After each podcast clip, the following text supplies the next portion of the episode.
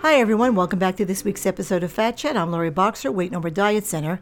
One of the things I hear from new clients at our first visit together when I'm probing as to what brought them to me, you know, besides, of course, the, the fact that they're overweight, is that they feel left out.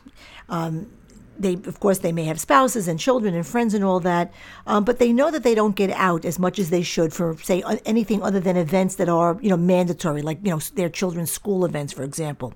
And additionally uh, many people acknowledge that they're um, that they are more observers than they are participants and that there was a time in their lives when that wasn't the case.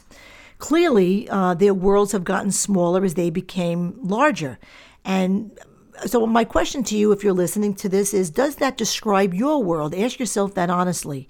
You know we humans are designed to connect and i don't mean from a sitting position at our um, laptops or, and, or smartphones you know connecting with people on social media. If we can't physically engage and bond with other people we bond then with the source of our problem or addiction Physically, then, it's very difficult for overweight and obese individuals of any age to participate in many of the activities and pastimes that people enjoy that draws them together. Emotionally, especially if they feel frustrated, angry, or upset, they find themselves uh, more alone or with perhaps like minded friends who are as lonely and unhappy with their weight and appearance as they are. You know, the old saying comes to mind misery loves company. So if you're overweight or obese and you see yourself transitioning from active to inactive, from participant to spectator, stop. Catch yourself. Do something about it.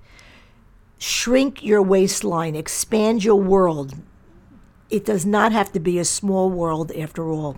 And that's my fat chat for the week. Please visit loriboxer.com to read my blogs, listen to podcasts, get info about program services and fees, answers to frequently asked questions, and follow me on my social sites. Until next time, I'm Lori Boxer, Weight More Diet Center, and remember, nothing tastes as good as being slim feels.